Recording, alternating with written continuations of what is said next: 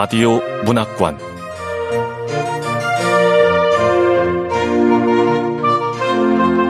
한국 단편 문학 특선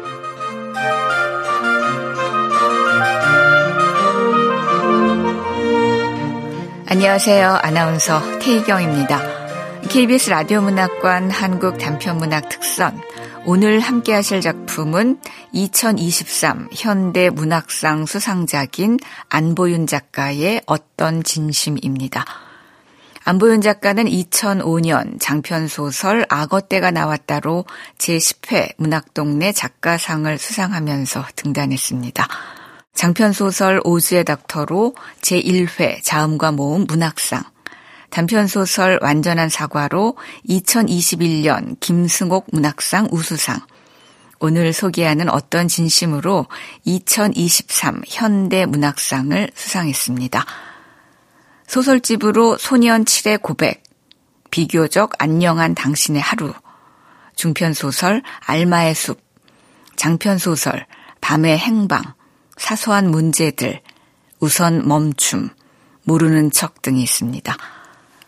KBS 라디오 문학관 한국 단편문학 특선 안보윤 작가의 어떤 진심 함께 만나보겠습니다.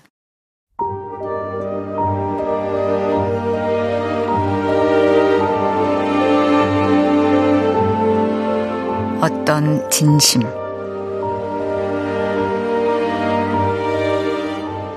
안보윤 오유란이 이소를 만난 건 두 달 전 일이었다. 여름 끝 무렵이라 한낮에 거리는 더웠고 해질녘엔 차고 축축한 바람이 불었다. 유라는 가방에 얇은 카디건과 접이식 부채를 넣어 다녔다. 준비된 사람, 매사에 의연한 사람으로 보여야 했으므로 3단 우산과 생수도 가지고 다녔다. 손바닥만한 파우치에 방수밴드와 연고, 인공 눈물과 두통약 또한 챙겨 다녔다. 유라는 누구에게나 친절할 준비가 돼 있었다. 현기증을 일으켜 주저앉은 사람은 없는지 늘 살피며 걸었다. 눈에 띄면 다가갔고 망설임 없이 말을 걸었다. 이서를 만난 날도 그랬다.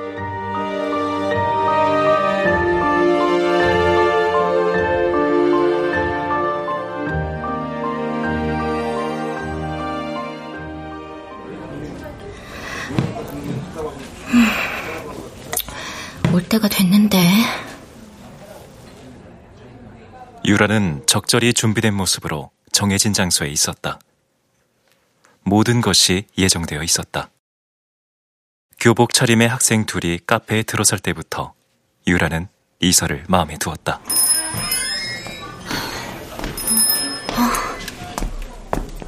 저 아인 척추가 곧지 못하구나. 그래, 저 아이야. 한쪽 어깨를 으쓱이듯 걷는 아이. 결이 나쁘고 푸석푸석한 머리칼과 거북목. 시선은 자꾸 바닥으로 떨어지고. 체크무늬 스커트에 교복 셔츠.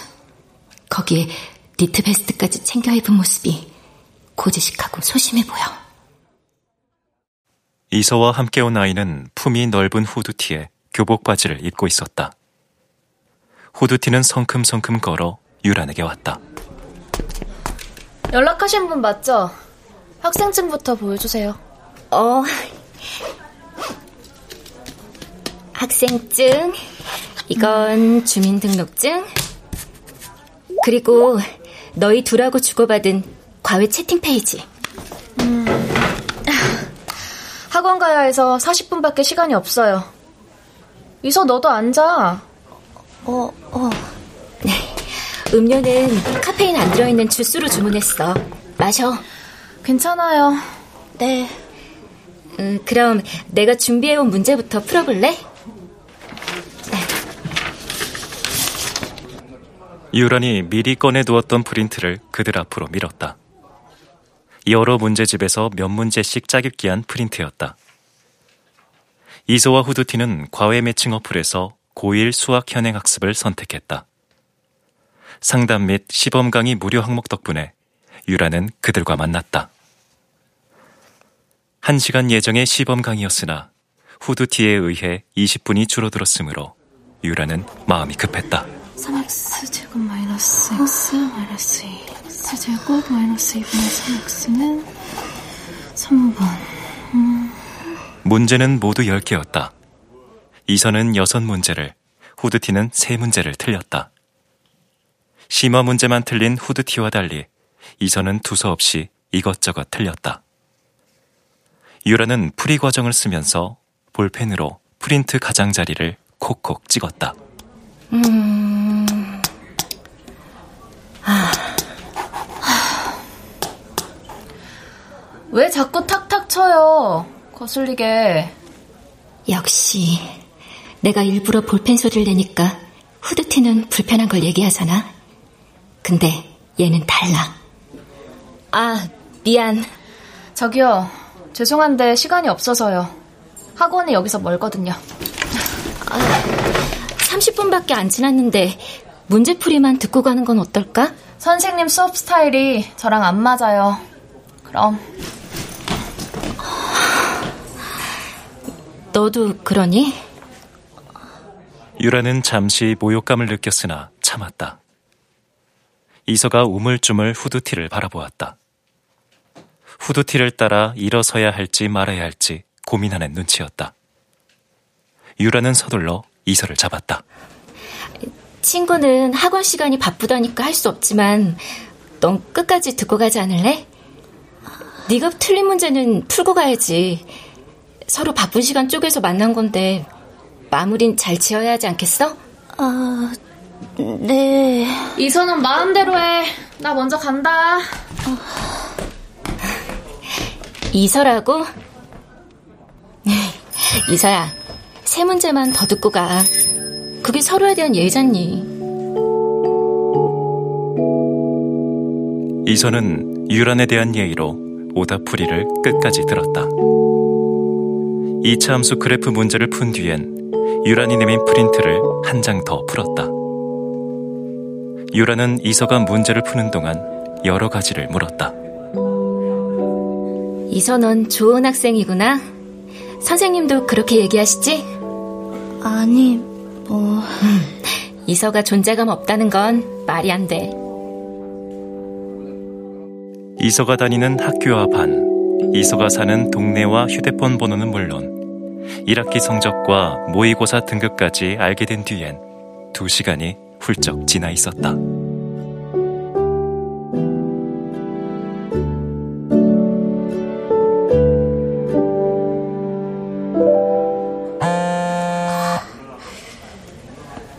후드티가 메시지를 보내나?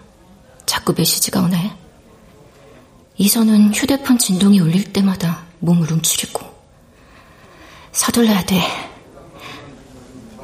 이서야, 내가 그렇게 못 가르치니? 아, 아 아니요. 괜찮은데. 네 친구는 화내고 가버렸잖아. 그건 학원 시간이 죄송해요. 아, 내가 그 정도로 최악인가? 큰일이네. 아닌데, 아니에요. 내가 우울한 목소리를 내니까 이서가 어쩔 줄 몰라 하잖아. 그리고 내가 부르면 대답을 해. 시선을 피하거나 중얼거리면서도 꼬박꼬박. 가능성 있어. 열매로. 이서야. 네? 그 부탁이 있는데 내가 너 과외해주면 안 될까? 돈은 안 받을게. 가만. 이건 좀 수상쩍은가? 차분한 어투로 존대하는 게 더 진정성 있게 느껴질 수 있어. 아까 학생증에서 봤지. 나 수학교육 전공인 거. 이제 곧 실습 나가야 하는데 도움받을 곳이 없어서 그래. 이선은 공짜로 과외받고 나는 가르치는 노하우 쌓고 그럼 서로 좋지 않을까? 어, 아니면 너도 네 친구랑 같은 생각이니?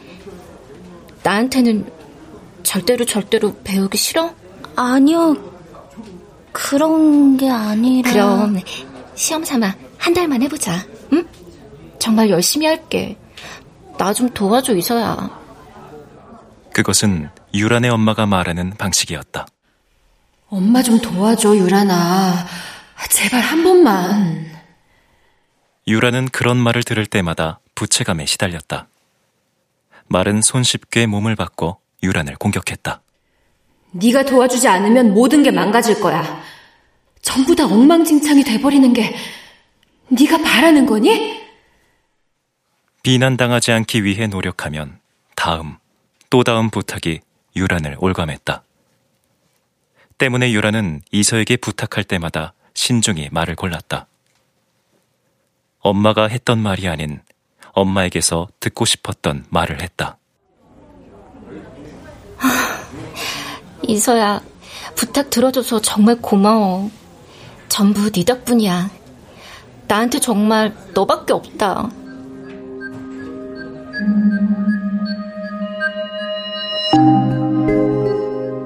이서는 일주일에 두 번이었던 과외를 일주일에 세 번으로, 이주일에 일곱 번으로 바꿨다. 유라는 재빨리 문제풀이를 끝낸 뒤 이서와 대화하는 시간을 늘려나갔다. 한 달이 지나자 이서는 2차 함수 그래프 문제를 풀 수 있게 됐다.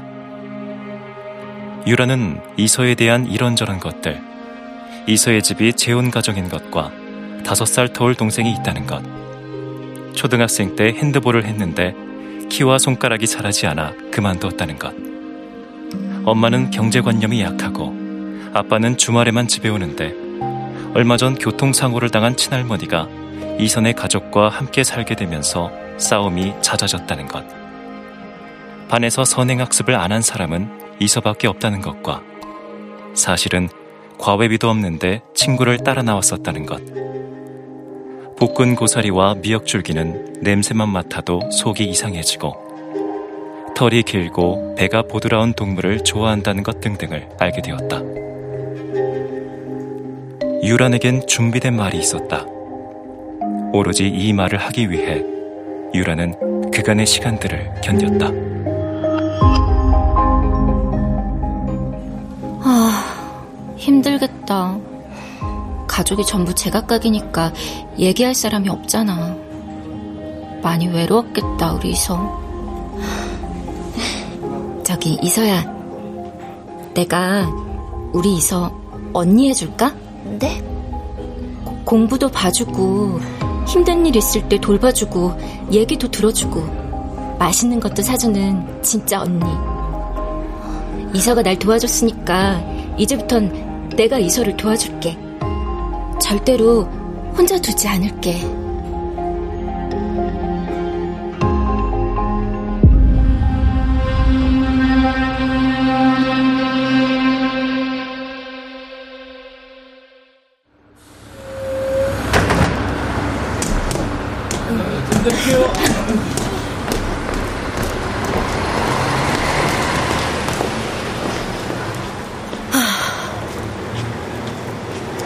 유라는 정류장에 서 있었다.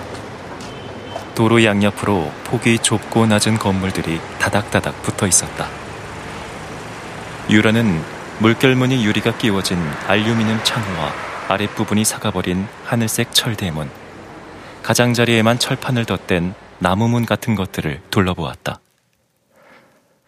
어느 문이든 손쉽게 열릴 것 같았으나 어느 문도 열고 싶지 않았다. 10여 년 전에도 그랬다. 유라는 이 길을 따라 초등학교에 다녔다.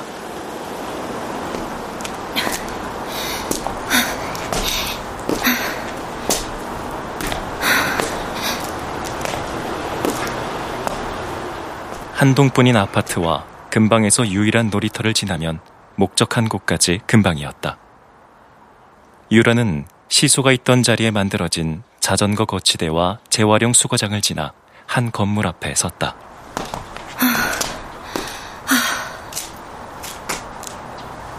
건물 외벽을 전부 붉은 벽돌로 장식한 3층 건물은 이전과 달라진 게 없었다.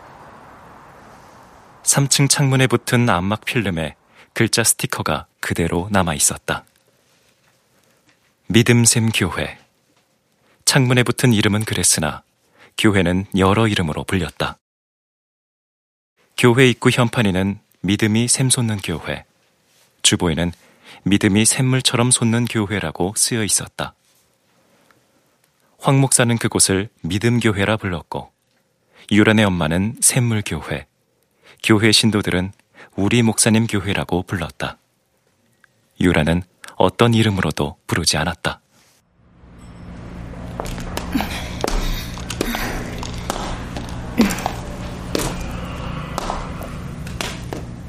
유란이 건물 안으로 들어섰다.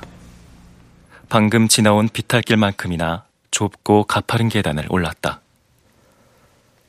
2층에서 3층으로 이어지는 계단 벽에 나무 액자들이 걸려 있었다. 유라는 사진 속 얼굴들을 하나하나 살피며 걸었다. 아는 얼굴과 아는 것 같은 얼굴. 이제는 영영 모르게 된 얼굴들이 그 안에 있었다. 유라는 크리스마스 장식 아래 성가대 옷을 입고 선 아이들 사진을 오래 들여다보았다.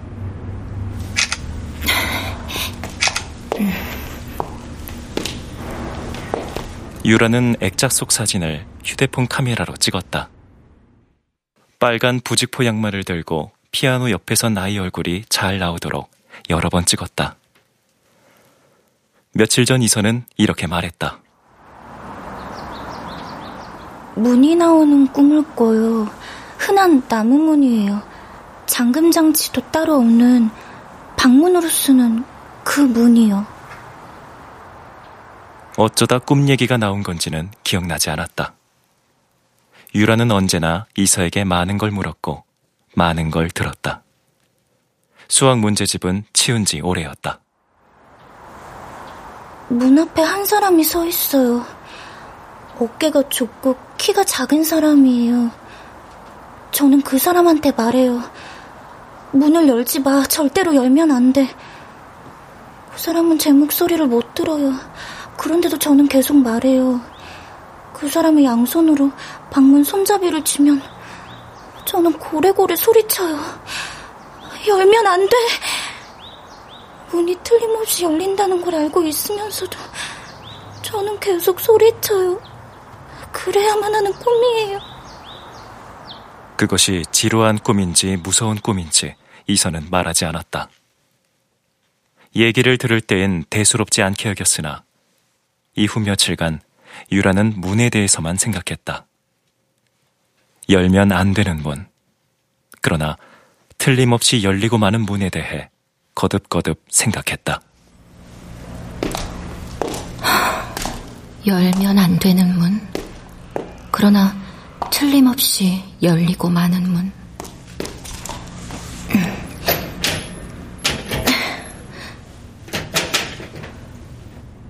교회 문은 잠겨 있었다.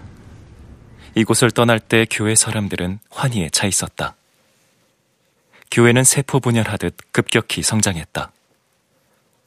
구청 뒤편에 넓은 공터를 사들여 4층짜리 교회 건물을 새로 지은 게 시작이었다. 피라미드형 첨탑 오른쪽으로 청소년 수련원이, 왼쪽으로 기도원이 지어졌다. 거대한 강당을 품은 체육관은 이제 곧 공사에 들어갈 예정이었다. 믿음교회와 샘물 청소년 수련원, 소슴 기도원이 생겨나던 모든 시기를 유라는 빠짐없이 함께했다.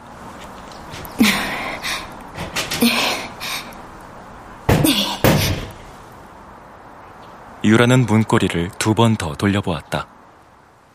철문 아래쪽을 발끝으로 두드렸다. 어쩌면 유라는 문이 열리지 않는 것을 확인하려 여기까지 온 것인지 몰랐다. 그러나 이서가 그랬던 것처럼 유란 역시 알고 있었다. 열리든 열리지 않든 유라는 계속 이 문 앞에 서 있어야 했다. 그래야만 하는 꿈이었다.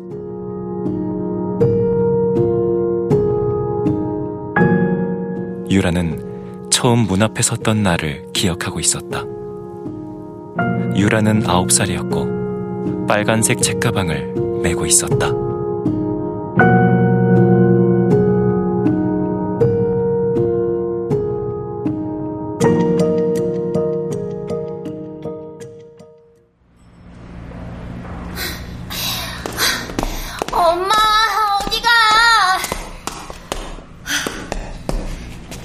이제부터 여기가 우리 집이야.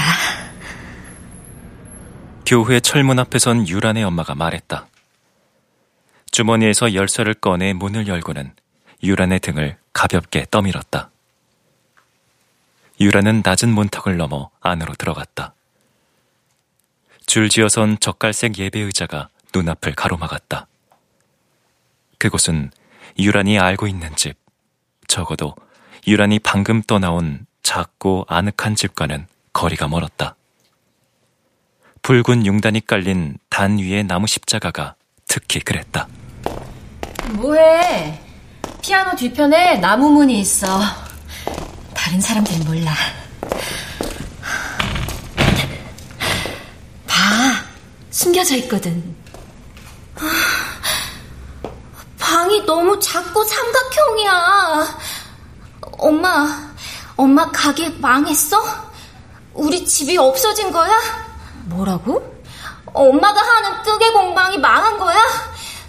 그래서 나쁜 사람들한테 집 뺏겼어? 뭐? 여기가 우리 영혼의 집이야. 너도 금방 알게 돼. 그때의 엄마는 누구보다 진심이었을 거라고 유라는 생각했다. 아홉 살 유란이 이상하게 여긴 것들의 답을 스물네 살의 유라는 알거나 미루어 짐작하고 있었다. 이사한 다음 날, 유라는 황 목사를 만났다. 연암 문명의 신도들이 들이닥쳐 유란의 몸 이곳저곳을 만져댔고, 유란의 엄마에게 성찬의 말을 건넸다.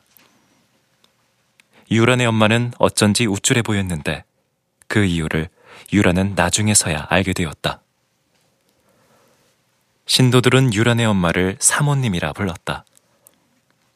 유란을 부를 때는 주춤하거나 아가야라고 얼버무리다가 어느 날부터 열매라고 부르기 시작했다. 황 목사가 유란을 꼭 끌어안으며 이렇게 말했기 때문이었다. 아휴, 우리 귀한 열매. 이후 유란은 우리 목사님 교회의 첫 번째 열매가 되었다. 사모님으로 불린 것에 비해 유란의 엄마는 삼각형 방에서 오래 살았다.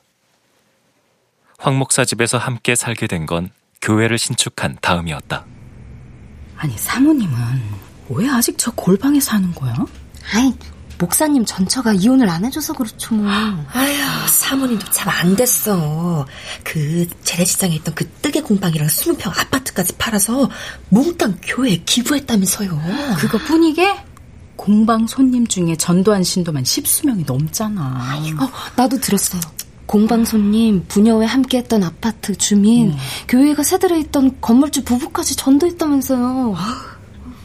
유라는 신도들의 수군거림을 통해 이 모든 사실을 알게 되었다. 유란의 엄마는 어린 유란을 품에 안고 매일같이 속삭였다. 방의 특성상 유란은 엄마 옆에 딱 붙어 누워야만 다리를 펼 수 있었다. 목사님은 우리를 이끌어 주실 분이야. 우리 영혼이 길을 잃어 헤매고 있을 때 붙잡아 주신 고마운 분이지. 엄마, 나 졸려.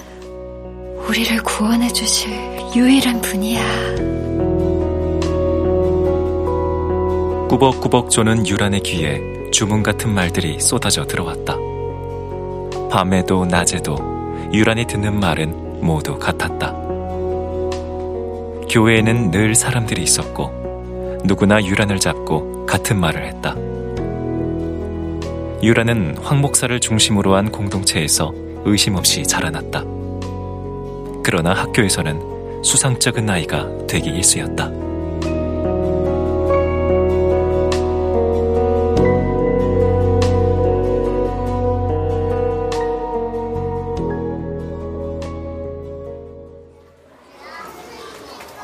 우유란, 뭐라고?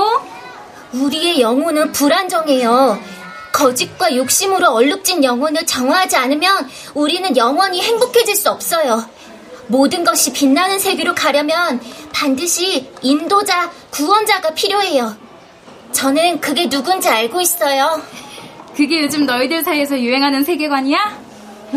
만화에 빠져서 숙제를 빼먹었다고 말하고 싶은 건 아니겠지? 제가 말하는 건 만화 같은 게 아니에요. 이건 영혼의 문제라고요. 그래, 그래. 판타지 소설도 웹툰도 적당히 보자. 너한테 중요한 건 오늘의 숙제니까. 반 아이들이 와르르 웃는 통에 유라는 더 말하지 못했다. 유란에게 그것은 지극한 현실이었다. 유란이 얼마나 강력하고 절대적인 현실 속에 살고 있는지 유란 외에는 아무도 몰랐다.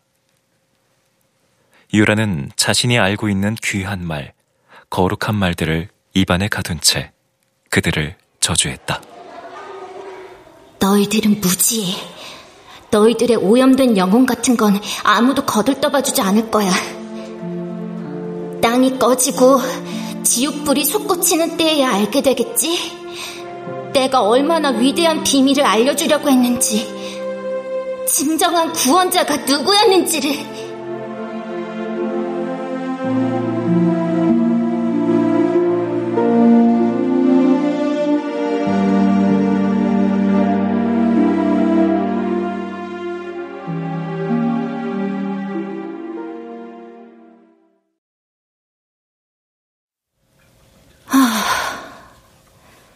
아홉 살 그때의 진심은 어디로 갔을까?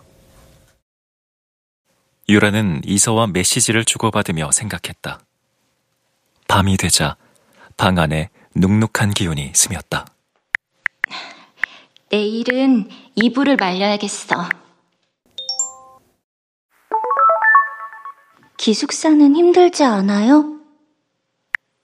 난 1인실이라 편해. 유란이 답했다. 일찌감치 합숙 생활을 시작하는 열매들과 달리 유란은 성인이 된 뒤에야 수련원에 들어왔다. 직함이 없는데도 8인실이 아닌 1인실에 배정받은 사람은 유란뿐이었다.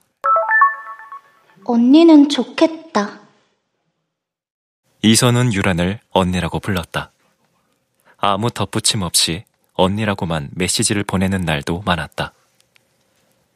유라는 이서가 보내는 메시지들에 꼬박꼬박 답을 보냈다.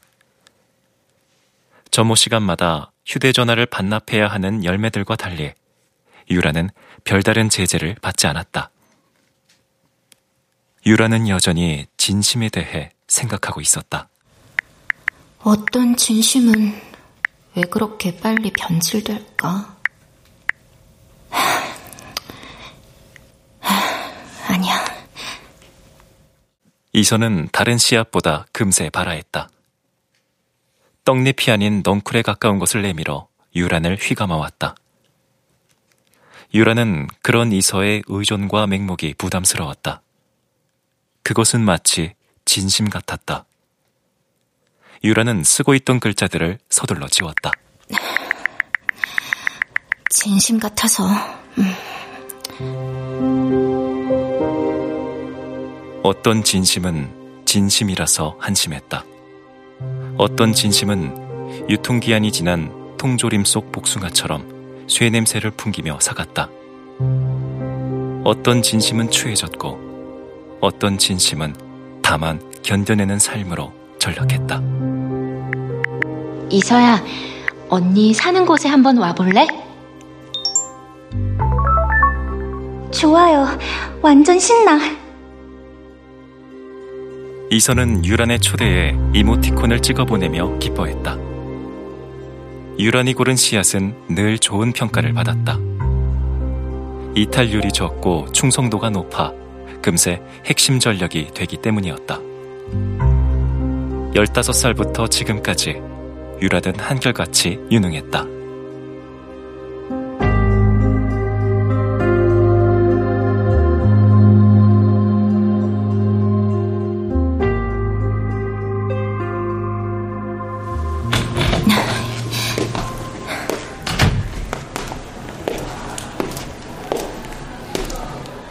유라는 인계를 위한 보고서를 챙겨 방을 나섰다. 좁고 긴 복도를 지나 유란의 유일한 친구인 민주의 방으로 향했다. 민주는 수련원에서 가장 넓은 1인실을 썼다.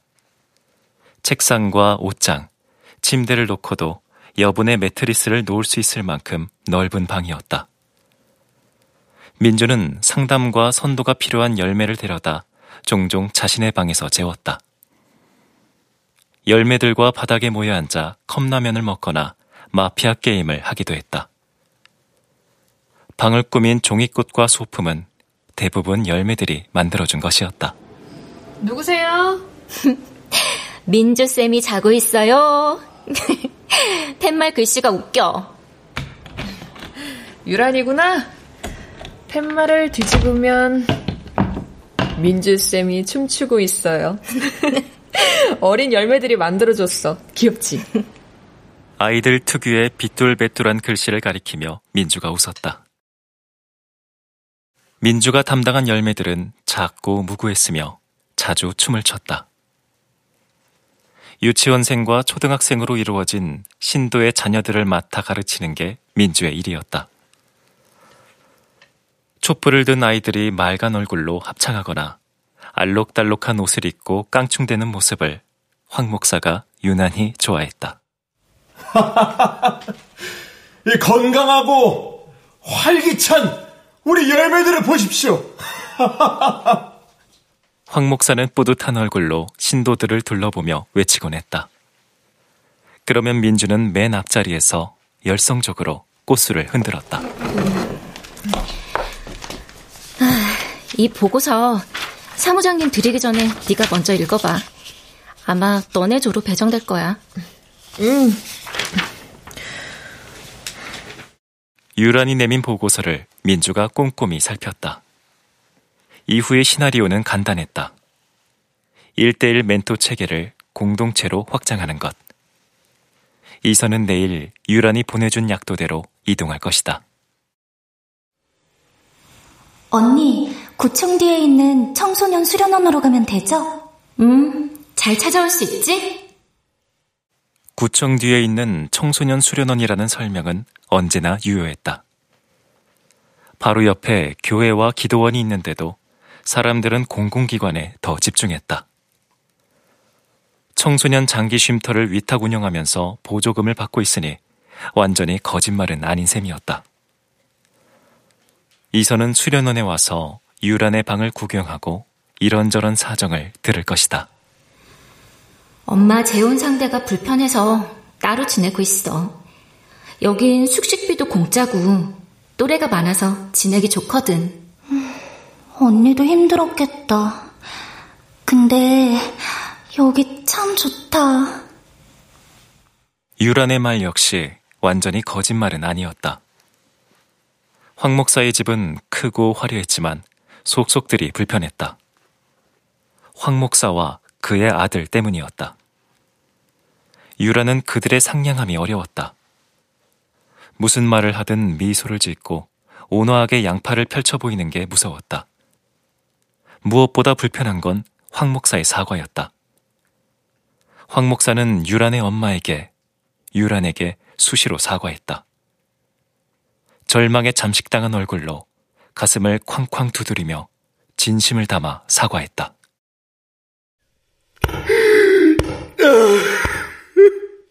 미안하다.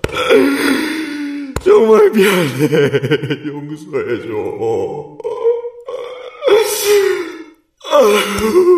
미안하다. 정말이야, 미안해. 사과받는 이가 진저리를 칠 때까지 더 이상 사과받지 않기 위해 무언가를 실행하고 말 때까지 집요하게 반복되는 사과였다. 유라는 이서와 어깨를 맞대고 앉은 채 적당히 짜깁기한 이야기들을 들려줄 것이다. 대화거리가 떨어질 즈음 휴게실에 온 열매들이 함께 보드게임을 하자고 권해올 것이고 적당히 턴이 돌아간 뒤엔 열매 중 하나가 우쿨렐레를 꺼내와 동당거릴 것이다. 그러고는 이서에게 묻겠지.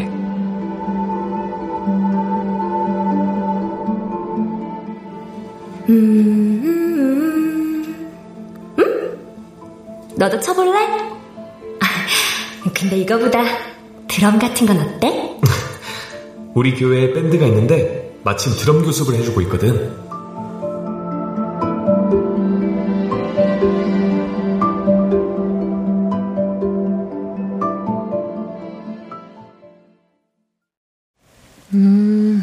얘가 드럼 배우고 싶어 하는구나. 그럼 정말 내 담당이네. 꼭 드럼이어야 하는 건 아니고 두드릴 수 있는 건 뭐든. 음, 쉽지 않네. 악기만큼 단순하고 낫기 쉬운 게 어딨어서. 어, 얘도 도움이 꼭 필요한 애네. 넌 도움이 필요한 사람들을 정말 잘 찾아. 황 목사님 딸이라 그런가? 진짜 딸도 아닌데 무슨 소리야. 뭔가 파장 같은 게 비슷한 걸지도 모르지. 황 목사님도 너도 눈이 밝잖아. 우리가 구원해야 할 사람이 누군지 금방 알아채고. 하긴 나도 그랬다. 그치? 네가 알려주기 전까지 나는 내가 아픈 줄도 몰랐어. 유란과 달리 민주는 점점 더 많은 것을 담당하고 있었다. 교회가 급격히 커지면서 열매들이 해야 하는 일 역시 몇 배로 늘어난 탓이었다. 민주처럼 신실하고 모든 일에 진심인 열매는 더더욱 복잡하게 착취당할 수밖에 없었다. 민주는 아홉 살 그때나 스물네 살인 지금이나 진심이었다.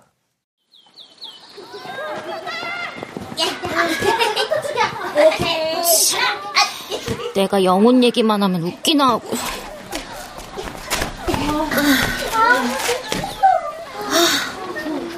난 그럴 수도 있다고 생각해. 뭐가? 영혼의 문제 말이야. 네가 전에 말했던 거. 우리 언니가 진짜 못됐거든. 우주 최강이야. 엄마랑 아빠는 언니가 사춘기라서 그렇다는데 내 생각엔 좀 썩은 것 같아. 썩어? 응. 영혼이 썩은 것 같아. 아, 미안. 네가 너무 진지하게 말해서. 괜찮아. 우리 엄마도 그래. 내가 무슨 말을 하든 대충 웃고 넘겨버려. 언니랑 방을 따로 쓰게 해달라고 졸라도 피아노를 사달라고 매일 울어도 그냥 웃고 말아. 아, 그렇구나. 네 마음이 그런데 웃어서 정말 미안해. 더욱 미안해진 유라는 아무에게도 말하지 않는 비밀을 민주에게 알려주기로 했다. 자신과 나란히 앉은 민주만은 비밀을 알 자격이 있었다. 걱정 마. 네 언니는 금방 사라질 거야. 어떻게? 심판의 날이 다가오거든. 유란이 우쭐대며 말했다. 민주의 언니는 좀처럼 사라지지 않았지만 유란과 민주는 항상 붙어 다녔다. 서로의 집을 확인한 뒤엔 더욱 그랬다. 민주는 붉은 벽돌 건물 옆 한 동짜리 아파트에 살았다. 오유란, 너네 집은 어디야? 아, 저기. 유란은 벽돌 건물 중간쯤을 턱짓으로 가리켰다.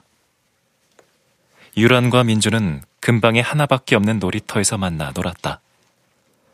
서로 다른 중학교에 진학하게 되었을 때에도 유란과 민주는 별다른 걱정을 하지 않았다. 놀이터 주위를 서성이면 반드시 한 번은 서로를 만났다. 그러나 그뿐이었다. 유라는 민주와 스치고 싶지 않았다. 서로에게 손을 번쩍 들어보인 뒤 지나가고 싶지 않았다. 난 민주 너랑 계속 놀고 싶고 같이 있고 싶어. 계속 하루 종일 주말에도. 아, 그럼 주말에도 같이 놀면 되잖아. 민주는 그렇게 말했지만 유란에겐 주말이 없었다. 금요일 오후도 토요일도 일요일도 유라는 여러 개의 이름을 가진 교회에 묶여 있었다. 유라는 민주와 만나기 위해 예배와 성경 통독 모임을 빠졌다.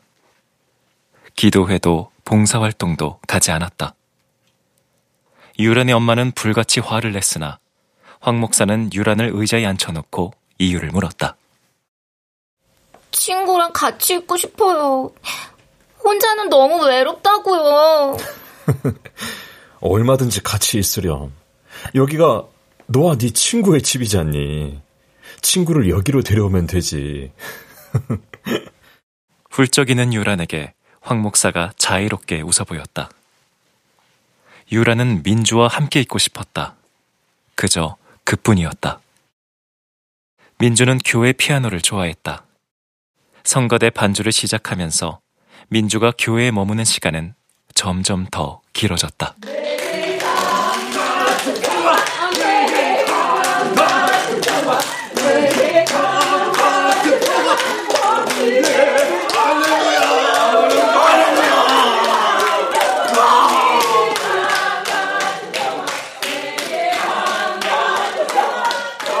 얼굴이 작고 둥근 민주가 성가대복을 입고 피아노 앞에 앉을 때마다 유라는 기이한 상실감에 시달렸다.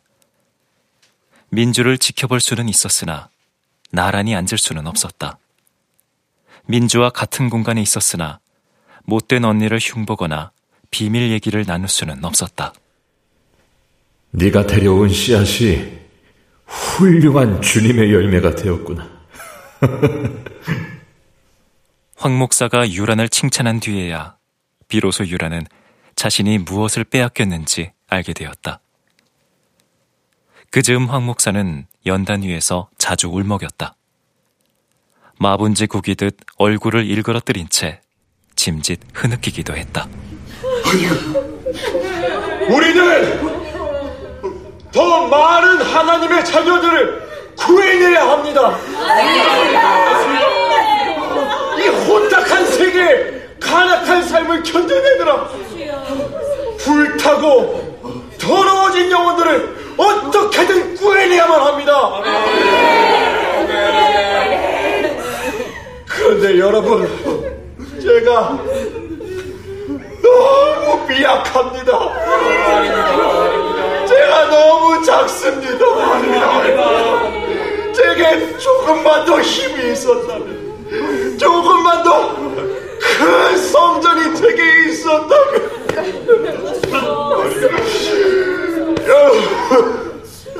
미안합니다.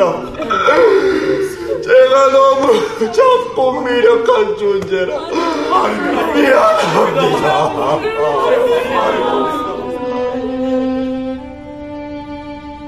황 목사는 가슴을 쾅쾅 두드리며 진심을 담아 사과했다.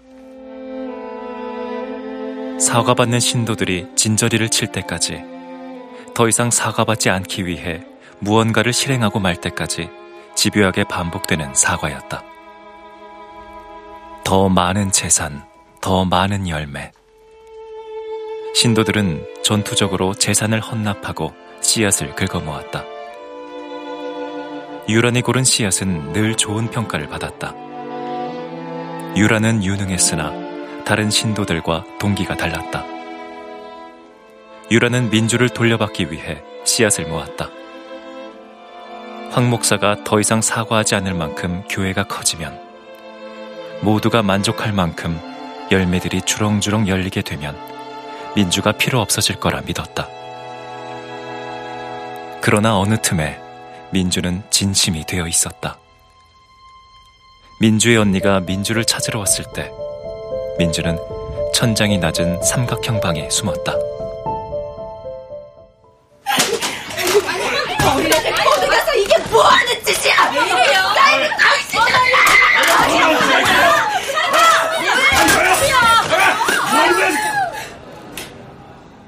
민주의 언니는 닥치는 대로 교회 집기를 때려 부쉈다. 부서지고 깨지는 소리가 울릴 때마다 민주는 방문 손잡이를 양손으로 움켜쥔 채 숨을 죽였다. 잠잠해진 틈을 타 민주가 유란에게 속삭였다. 저것 봐. 우주 최강이지? 영혼이 썩었다니까.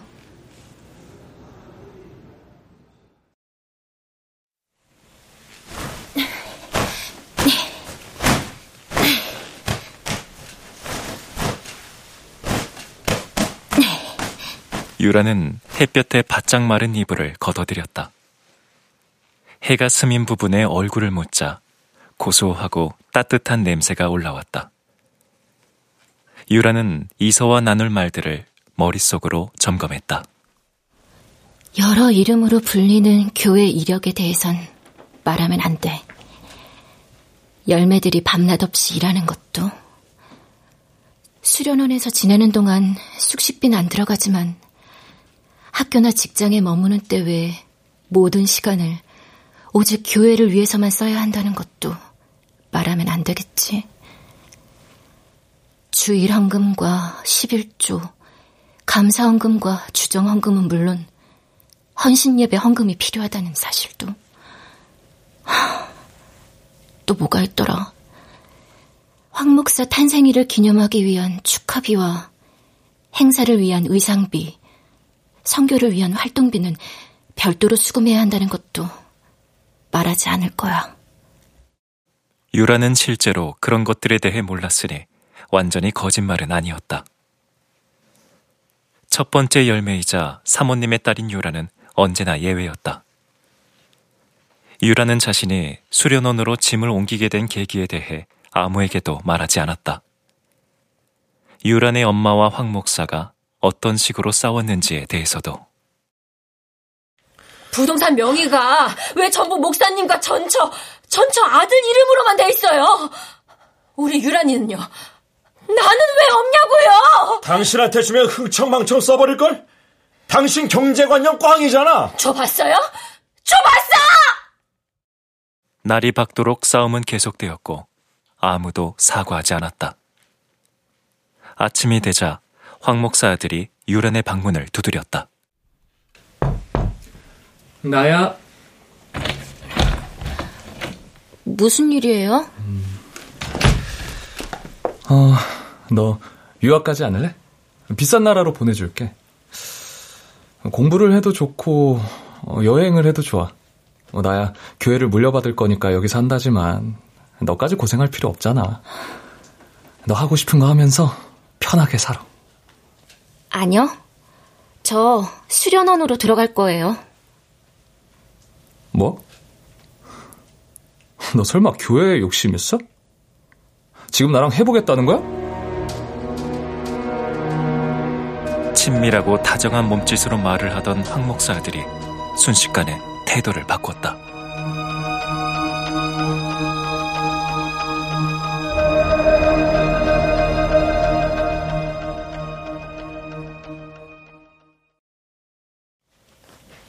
언니, 저 버스에서 내렸어요. 어.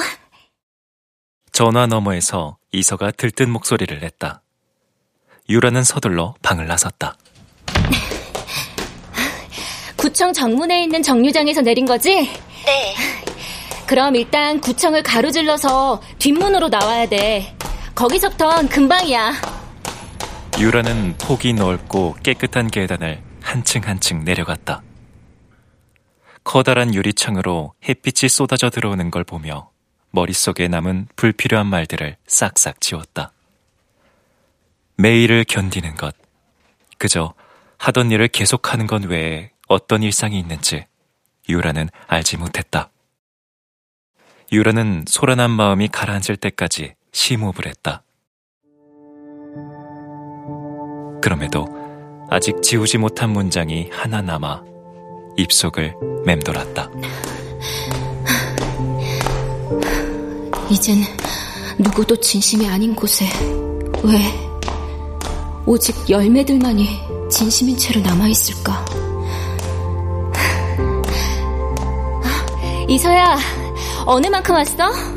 거의 다 왔어요, 언니. 높고 뾰족한 첨탑이 눈앞에 보여요. 아주 근사한 건물이요.